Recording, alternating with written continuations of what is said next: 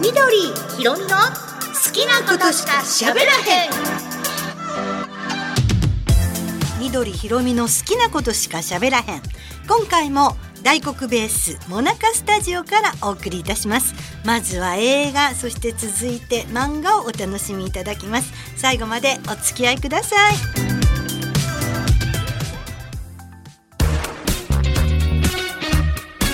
緑ひろみの好きなことしか喋らへん最初は森川みどりが映画をご紹介いたします。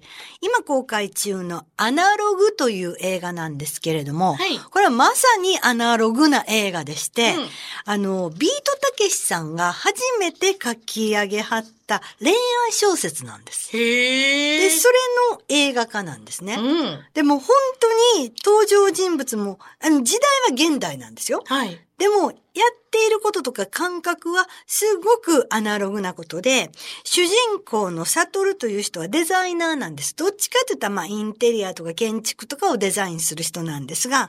この人自身ももう手作りで模型をこうジオラマみたいに作ってで、イラストも手書きで描いて、今だったらコンピューターでパースとかがあってね、うんうん。シュッシュってできるのを全部こう自分で作っうん。てやるっていう人なんです。うんうん。で、これを、二宮和也さんが演じてはる。はい。でもなんかね、ぴったりで、二宮さんのなんかすごい純粋っていうか、あんまり着飾らないそういうのがすごくよく合ってて、うん。あ、このサトルのキャラクターに本当にいいキャスティングだなと思ったんですが、このサトルさんが会社で、まあ、いろんな人と会議とかするときに、上司に鈴木康介さん、はい俳優さんの、ちょっと癖のある俳優さん、いろんな役やられますけど、うん。メガネかけてね。そうそう、ん。あの人が上司なんだけど、もうやったらカタカナ語を使うの。へえ。このコンプライアンスはとか、ああ。コンセンサスを取ってねとか。いるねそういう人。いるよね。私ね、なんかね、MTG って言われたことがあって、え、MTG、今度 MTG いつにします？MTG? うん。うんなんだろあみ え、ひろみちゃんやっぱ知りません？ううん。私もな、MTG ってそれね、メールできたんですよ。はい。大文字で MTG って書いてあって、うんうん。で聞くのちょっと恥ずかしいし、どうしようかなってネットで調べたんですよ。うんミーティングのことなんです。あ、ああ、いや、キュッとね。でもなんで M と T と G なんかなと思っえ、て。ミーティングじゃダメなのかしら？そうなんもっと言ったら打ち合わせでええやん。うん。今回の MTG はオンラインでとか言われて。はあ、全くわかりません。はあ、時々ね、ブリーフィングっていう人いるんですよ。はあはあはあ、うん、打ち合わせのことなんですけど。ブリーフィング？ブリーフィング。ブリ？ブリ、ブう、んバビブーのブ。うんブリーフィング。で打ち合わせでいい。打ち合わせでいいと思う。あの、航空関係の人が使うみたいで、うん例えば CA さんとかが集まった時に、はい、朝ね、みんなでこう、今日、今日の飛行のそうそうそうそう飛行機のスタッフが全部集まるんですよね。そうそうそう。はいはいはいあ。あれをブリーフィングっていうらしいんですよ。あ、それはなんかかっこいいですかね。っこいいけど。航空会社が使えばいいんじゃないですか？そこはそれでも専門用語として。あ、まあね。ねえ、うん放送局ではブリーフィング言わないですよね。聞いたことないです。今からブリーフィング。大体まあ、最近になって打ち合わせもあんまりしたことがないので。だらだらだらってきて、だらだらって喋って。なんとなく始まってほな、本番行こうかっていう、非常になんかだらっとした感じで 行っておりますので。じゃあ当然 MTG もなしで。な、あ、え一応してますよ。MTG、ちゃんと。形的に。し知らんかったやん、MTG。ミーティングね、ミーティングね、打ち合わせ、軽い打ち合わせをさらっとさせていただいてます。じゃあ次行った時に、はいひろみちゃんが、じゃあ、はいえ、今から MTG? 何言っとんねんって言われますよ。はってひ。ょうどさん MTG そろそろ行きたいんですけど。絶対それマクドナルドの新しい何か、あれ？行くの？俺も行くよ食べるよって言われます。なんかそういうカタカナをやったら言う上司が鈴木康介さんで、はい。その、まあ、部下が二宮秀成さん。うん。で、まあ他にも何人かいてはるんですけど、で、そのね、上司が部下の手柄を必ず取り上げて自分がやったみたいに言う人。はい、います、そういう人もね。いますよね。うん、大変やったんですよ、これって言ってね。ここちょっと考えたんですけどね、ね時間がかかったんですよ。俺ですよ、考えたのはって部下が言ってるんですよね。そうそう心の中でね。ね。で、いつもあんな風に言われて嫌じゃないのかってうん同僚から言われてももう仕方ないね。まあ、二宮さんらしいキャラですよね。ちょっとあの、なんか頼んないというか。そうそうそうそう、んもう流れに任せようと。うんで、この二宮さん友達がいるんですが、桐谷健太さんと浜野健太さん、俳優さん二人が友達役なんですよ。はいダブル健太さんです本当だね。お笑いの人みたいだね。ダブルケンタダブル。健太さん。で、この二人と、まあ、悪友というか楽しい仲間で、うんで、飲みに行こうと。で今日飲みに行こう。だ近所にピアノっていう、まあ、コーヒーショップ、カフェがあるから、あそこでいつものように、まピアノで待ち合わせって。まあ多分ずっとそこで待ち合わせしてるんでしょう。でちょっと早めに、その、サトルくんは着いたんですよ。はい。で、ピアノっていうのは、まあ、その、こじんまりしたコーヒーショップで、コーヒーを入れてんのがリリー・フランキーさん。うん。リリー・フランキーさん、何にも熱縁は感じさせない、うんそれが熱縁やと思うんですが、コーヒーを何気なく入れて、あ、いらっしゃい。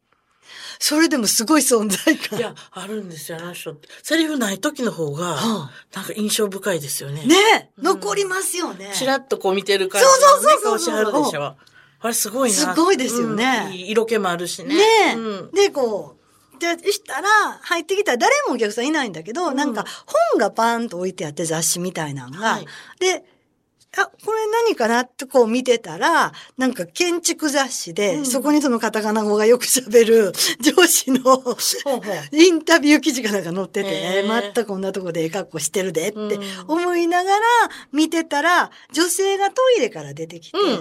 で、その、本が置いてあった、雑誌が置いてあったところに座っバッグを出してきたから、あ、すいません、これ、あなたのだったんですね。あうんここに戻ってきたんだ。そう、んいいです、いいですってもう、どうぞ差し上げますかあ、すいません、うちの上司が出てたもんで、うんっていう話で初めて言うんですよ。うんそしたらその時にリリー・フランキさんが数少ないセリフの一つで、この店もね、彼がやってくれたんだ。うんでもね、彼の上司は僕がやったって言ってるんだよ。ちゃんと分かってるね。あ、そうなんですか、うんって、あの、お手洗いのね、あの、なんか、トイレットペーパーの、あそこもおしゃれでしたし、この窓のところ、トン記号ですよね、あれ。で、なんか、自分のが分かってもらったと思って、サトル君はすごく喜ぶんです。うんこの女性を、ハルさんが演じてあるんです。はい。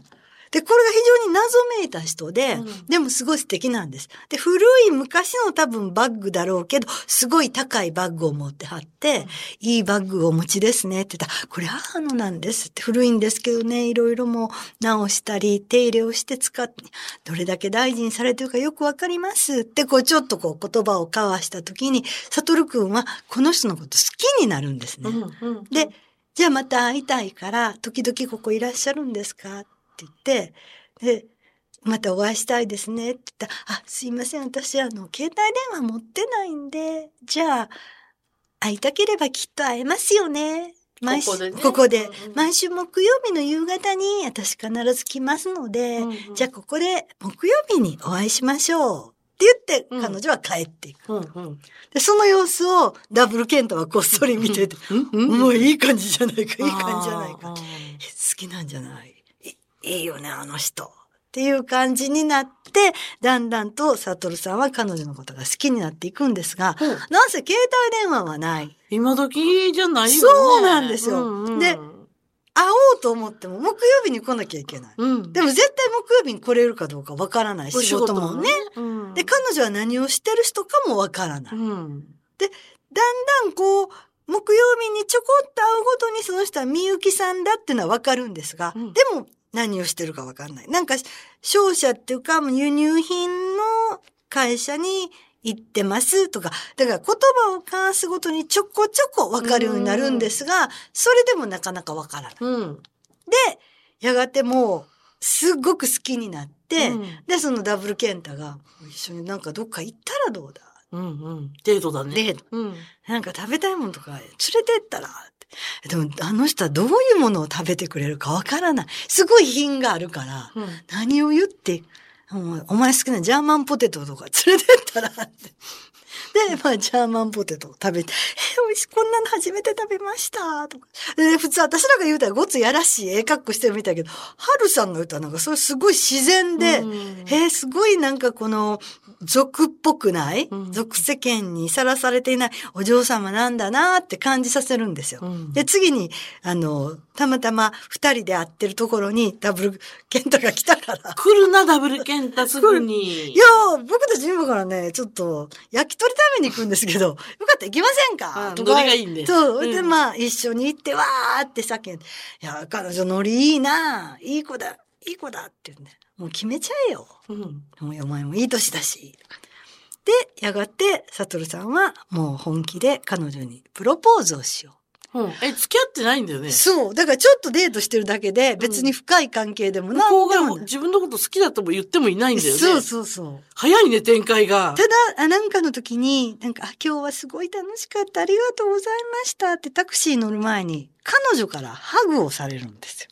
ああ、なるほど。うん、なるほど。脈があるかと思ってしまうよね。そうそうそううんで、指輪を買いに行き、いや、もうなんかもう怖いフラグが立ってるわ、いろいろ。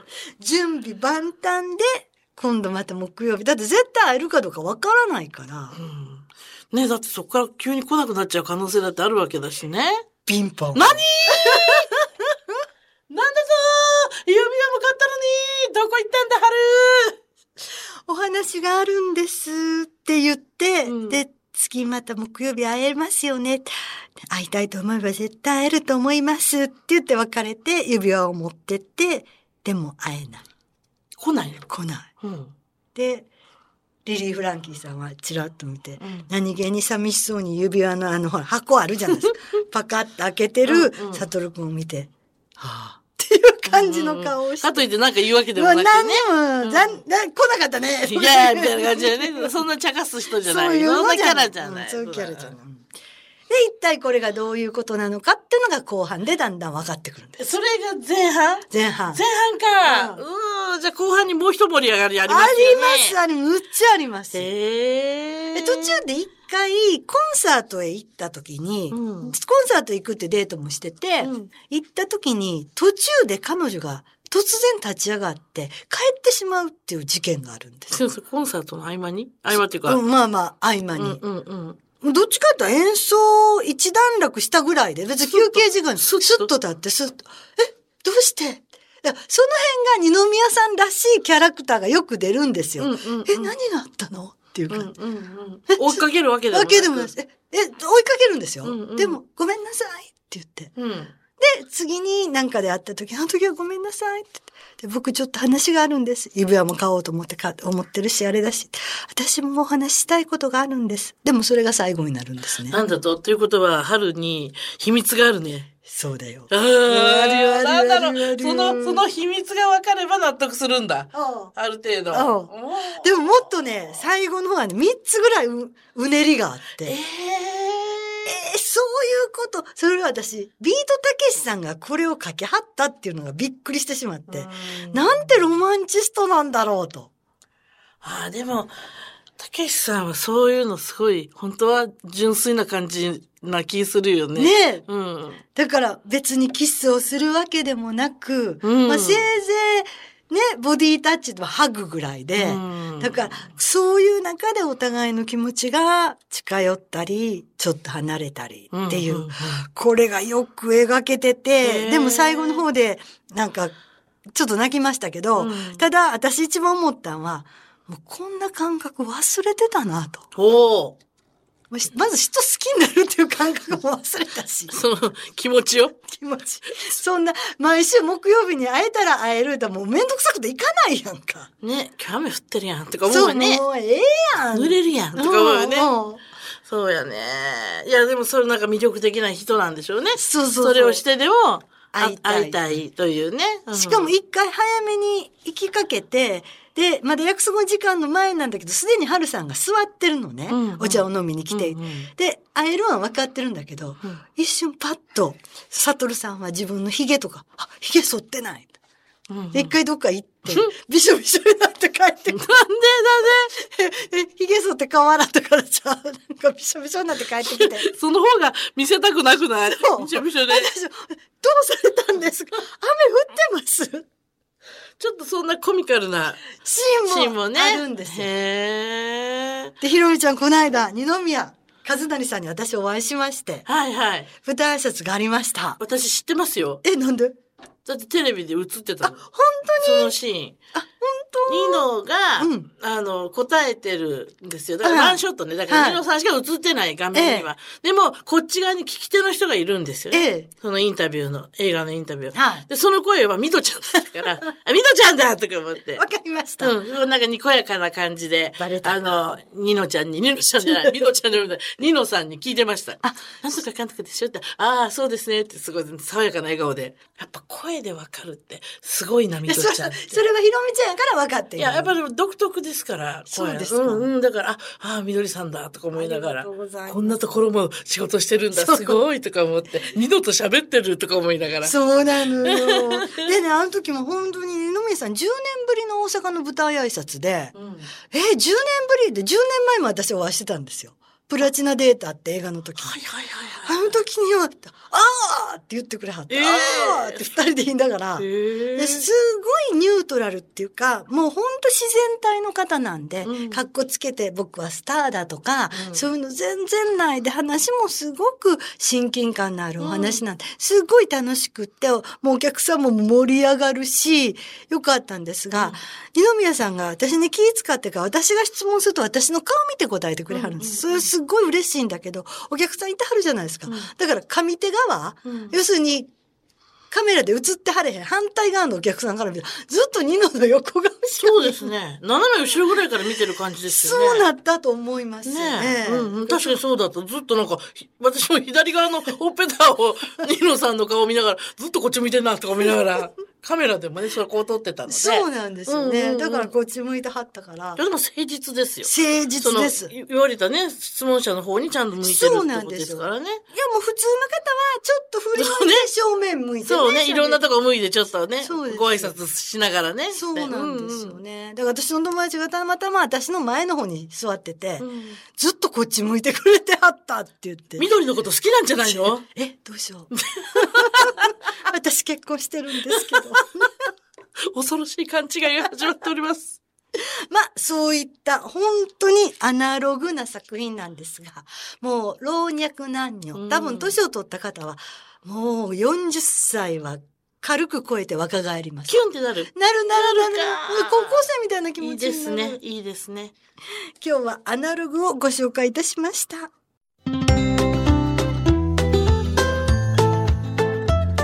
ひろみの好きなことしか喋らへん。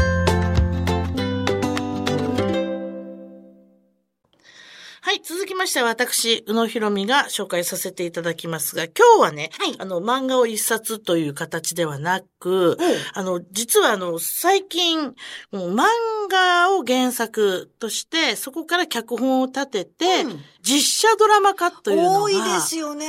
すごく多いですよね。それこそちょっと前に赤ずきんちゃんのやつあったじゃないですか。あれなんかももうネットフリックスでやってるし、はいはいだからもうちょっと前からもう映画は映画に関してのみ言えば、うんうんうんもうコミック、うんうん漫画から必ずはい引っ張ってくる。私の幸せな結婚とかもあそうそうそうりましたよね、ええ春頃ね。もうキングダムとかもそうですしね。そう、そうです、んそうです。だからもそうほ、とんどそうですよね。原作を、だからそこから取ってきて、うん。まあ漫画家さんがそれを了承して、えで、もう版権取って、はい。ドラマ化、映画化していくっていうのがもう今当たり前になってきてるんですが、ええそれをもともとね、あの、テレビのドラマっていうのは、だいたい9時とか夜の10時ぐらいのプライムタイムっていうところでやってて、で、売れっ子の一流のまあ主演張るような、人気のあるね。人気のね、うん。俳優さんや女優さんが出てきてっていうのが当たり前だったんですが、ええ。ここ、1年近く、あの、深夜ドラマ枠がすごく広がってまして、そうですよね。だからこれ11時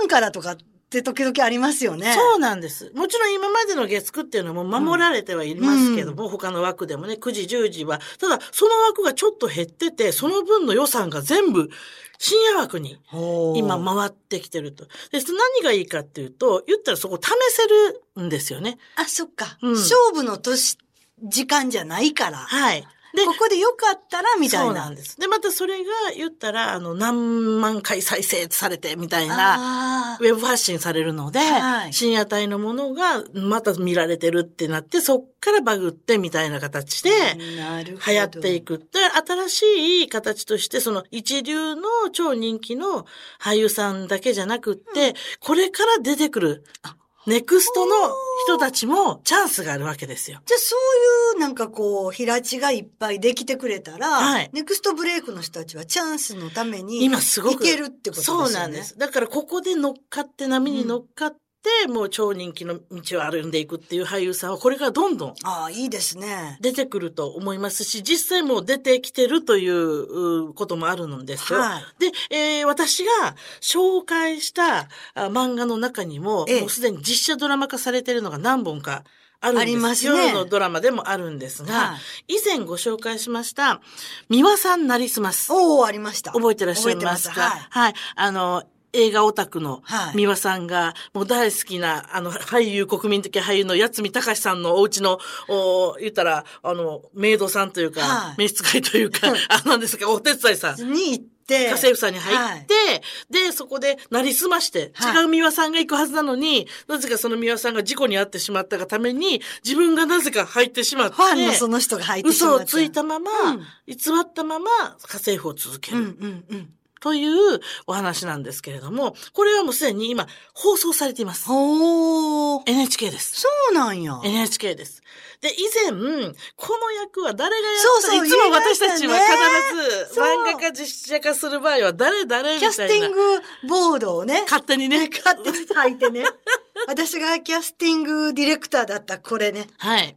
そうなんです。で、今回その三輪さんっていうのがちょっと七三分けでおとなしい感じのショートカットの家政婦さんなんですけど、ええこの人を松本穂香さんがああ、わかるな。でもちょっと若いような気もするけど。そうですけど、まあ、一応うん29歳の役でね、あ、そっか。出てくるんですけど、はいまあちょっと年上の役ですね、ほのかさんにしてみたら。でその人がまあは出てくるんですが、うんでその相手の国民的俳優の、そうそう、それ気になる。誰あの、誰ひげのこうふわっとした髪の、ええ私たちは加藤加藤正也。さん。そう。加藤正也さんでもう決めました。これぞ加藤正也でしょっていう話をしてましたね。え堤真一さんなんですよ。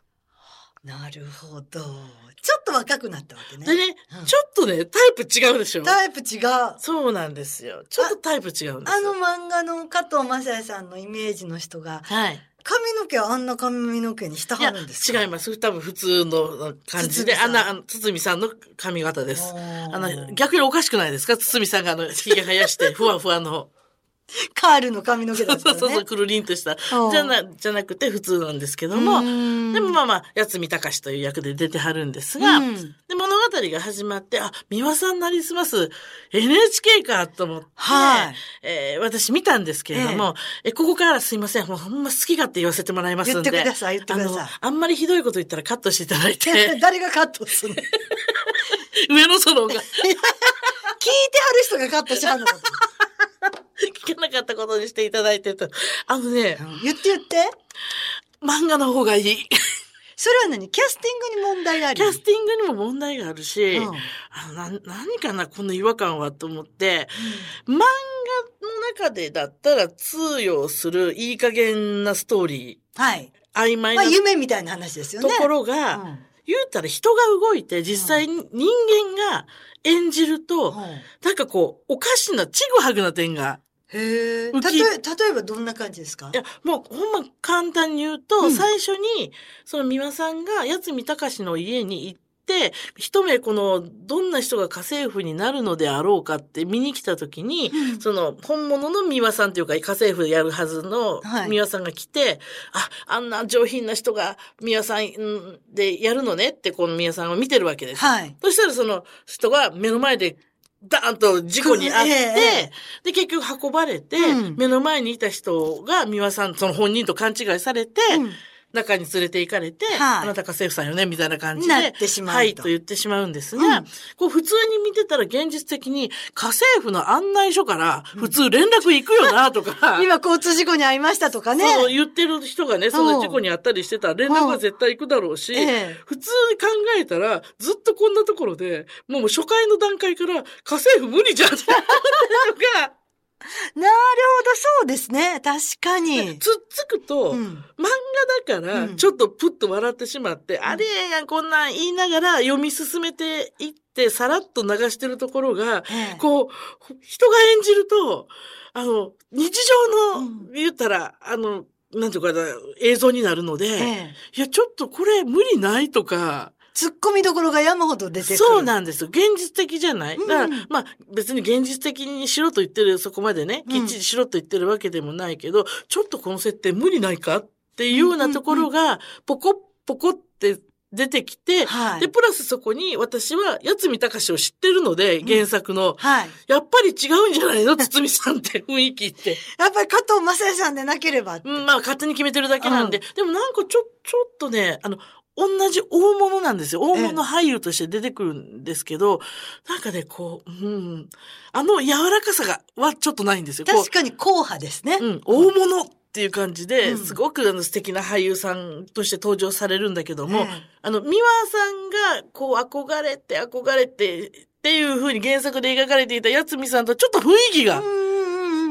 なんか王子様的な感じ、うん、うん。ちょっとファンタジックな感じで、うん雲の上の人っていう感じのそうですね。スターじゃないですか。世界的スターで、ちょっとでも裏の世界にも繋がってる的なね。うんうん。ちょっとだからこう見てて、あれ？なんか私の知ってる皆さんのリスマスとは違うぞとか思いながら、そうなんです。だから、あ、あの原作すごい良かったがために、あのこう思い込んでしまってる？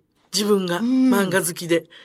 これやったらいいのにって思い込んでしまってるからあかんのかもしれないんですけども。ででもそれは原作が例えば小説とかでもうんあるじゃないですか。うんうん小説なんか特に文字しかないから、はい。自分で勝手にその登場人物の顔形を考えてしまってて、はいはいで勝手に誰かに当てはめて、うん勝手にキャスティングしてる。うん。で漫画だってやっぱりそうですよね。そうですね。だから原作を知らなかったらもしかしたらそれでうんうん成立するかもしれない。ないです。うんで知ってるがために余計期待してみてっていうのがうんあるのかなと思ったりして、内容的にはそのままちゃんと進んでいくので、はいストーリーは面白いんですけども、ええこういろいろこう、こうす、入り込めないというか、っうん。ていうのがちょっとあって、はい。あ、これは別に悪口でも何でもないんで。いや、そこは、つ 作りはる方の人たちのジレンマでもあると思うんですけどね。はい。うんで、逆に、想像以上にええ、これ来たってい何う何のが、うんえー以前ご紹介しました、あこの天狗の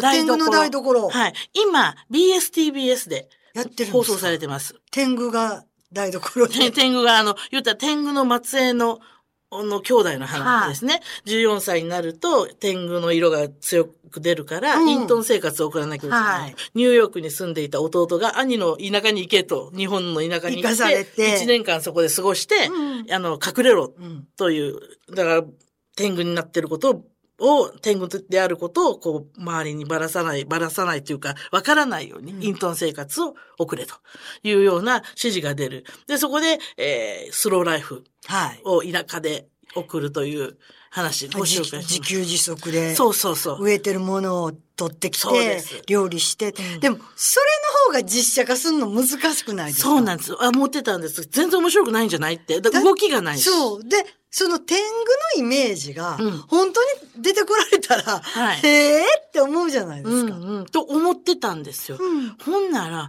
もう見事に覆されました。え、素晴らしいです、これは。出来がいい出来がいいというか、あの、まず、あの、四季折々の風景とか、うん。あの味覚とかいろんなのが出てくる食べ物が出てくるんだけど、綺麗なんです、映像が。ああ、なるほど。じゃあその隠遁生活を送っている田舎地方の風景とかも。緑がこう、風でたなびいている様とか、はいうんだから、あの、ドラマというより、んイメージビデオをちょっと見てる。ヒーリングビデオを見てる感じで、で、あの、ゆったりしたピアノがこう、BGM で流れてて、静かなんです。何にもその、今日何かってギャーとかいうような、こう、ないんです。山あり谷ありじゃないんだけども、うんそこで静かに隠遁生活を送っている兄。で、14歳のやんちゃなニューヨークから来た弟が転がり込んできて、まあ無理やりスローライフ生活をさせられていく上で、最初はなんか反発していた弟も、はいそのスローライフの生活に馴染んでいくという話なんですけれども、このまずセリフがゆっくりだし、うん穏やかだし、うん誰もが声を荒げることがなくて、見てて、ものすごい落ち着くんですよあ、。いいですね。えうんそもそもそのキャスティングはどうなってるんですか？これが、よさっき言ってたネクストの子たちなんです。私知らない子たちなんじゃあです。私も多分知らないです。はい。えーっとね、主役のその、元井くんってお兄さんの役の子が、はい。えーっと、あれです。戦隊ものに出てたぐらいで、そんなに有名な子じゃないんですよ。まだまだ売れる前です。はい。うん。でも、あの、すごく綺麗な顔の子で、ーこれは来るぞと次。はい。ははい。この子が、駒ネギ、え、駒木根キータくん。い。駒木ねキータくんっていうのがお兄ちゃんで登場して。チェックしとかんときませんね。そうなんです、うそうなんですね、はいその周りにいる子たちもまだ若い子がいっぱいで、その弟もちっちゃいです。14歳だし。で、その、言ったら、あの、親戚筋の、あたご家のゆいくんって子もいるんですけど、ええその辺は全員知らないんです。で私顔。弟も全然知全然知らないです。オーディションで撮ってるんでね。今回。全然知らないけど、うんすごくスルンと、で反対うんに全然知らないのがいいんじゃないですか？かもしれない。例えば、えこれは、まあ、さっきの話戻したら申し訳ないけど、うんうん堤真一さんのイメージじゃなかったとかっていうよりは、ね。もう全然知らない人だから、、本当そうね。から見るから、うん。それがかえっていいかもしれない。ただその、お漫画だから、もともとキャラクターはありますよね。はい。で、比べると、あの、お兄ちゃんの役は、すごく細くなってるんです。だから、もっとガタイのいい、あの、お兄ちゃん。漫画自体は？うん、そう、胸板が厚くて、割とはいガタイのいいお兄さんなんですけど、本人のこの実写化はすごく細くて、繊細な感じなんですが、うんそれでもお兄ちゃんに見えるんですよ、ちゃんと。違和感がない。あんまりないんです。佇まいとか凛としてて、厳しくてっていうところが、そのお兄ちゃんに羽が生えてるんですけど、うんちょろんとちっちゃい羽がね。うんで、だから、それも全然違和感なく、で、プラスそこに風光明媚なその田舎の日本家屋があって、かまどがあって、そこで僕は実は食いしん坊なんだよって、すごい真面目な顔してお兄さんが。はあだから、あの、いろんなことに手間をかけて美味しいものを作るのが好きなんだって言って、そのお料理もすごく上手に映さはって、美味しそうに撮るんですよ、この映像が。それはカメラマンがすごい上手いんですね。うまいです、うんで。カメラワークもいいし、うんで景色がまたものすごく綺麗に撮られてるんです。空の色とか、うん緑とか、ああ、緑ってこんな色もあるんだねっていうような、見てて、すごくね気持ちが安らぐ。だから自然を大事に、なんか何をメインにするかですよね。はい自然とか料理とか、うんそういう目に入るものに対して、どれだけ見てる人に美味しさを届けるか。うん。そうね。へだから思った以上にうん、これはもう当たりやったなという、へえ。素晴らしいとか思いながら、あの、毎回見ております。やったそうなんです。だからまだね、多分これ放送があった後も、うん途中からですけど、まあ見れますからね、今はなんか一番目からですねね、いろいろね。ですから、あの、よかったら、あ、見よう見よう。一度、あの、比べてみられても いいかなと。いや、あの、三輪さんなりすますが悪いわけじゃない。なもちろん、そ人によって感覚も違いますからね、受け止め方が、ね。私が加藤正也の熱が熱すぎたっていうのを、ね、もう絶対決め込んでましたから、ね。決め込んでましたからね、その辺がちょっとね、あれかなと思ったんですが。で、今後もいろいろ、その、出てくるんです。はい。はい。で、映画と連動してたりとか、アニメ行って、実写化行って映画化になっていったりするのもありますから、またそれは、あの、後日、ご紹お願介いしますさせて楽しみにいただきしてます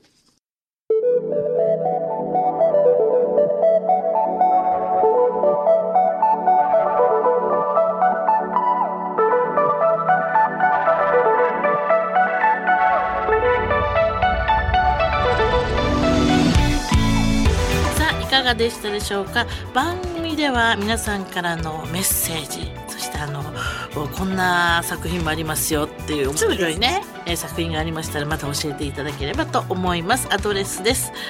好きアットマーク大国 B.com suki アットマーク daikokub.com でお待ちしております。Spotify そしてポッドキャストはフォローをよろしくお願いいたします。みどちゃんの YouTube シネマへようこそでも聞いていただけますのでね。